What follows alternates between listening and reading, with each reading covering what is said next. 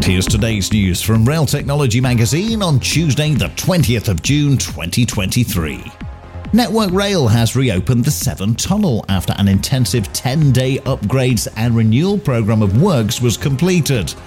They replaced nearly two miles of track and installed 13,000 tons of ballast. A new generation of metro trains that will be used by the Vienna Metro have been unveiled. The new X-Wagen train will have world-first technology installed, including a state-of-the-art passenger information system as well as a new airless braking system.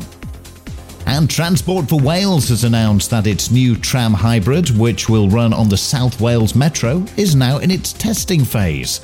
Developed by Stadler, the new model will be able to run on train and tram tracks and run at speeds of up to 100 kilometers an hour.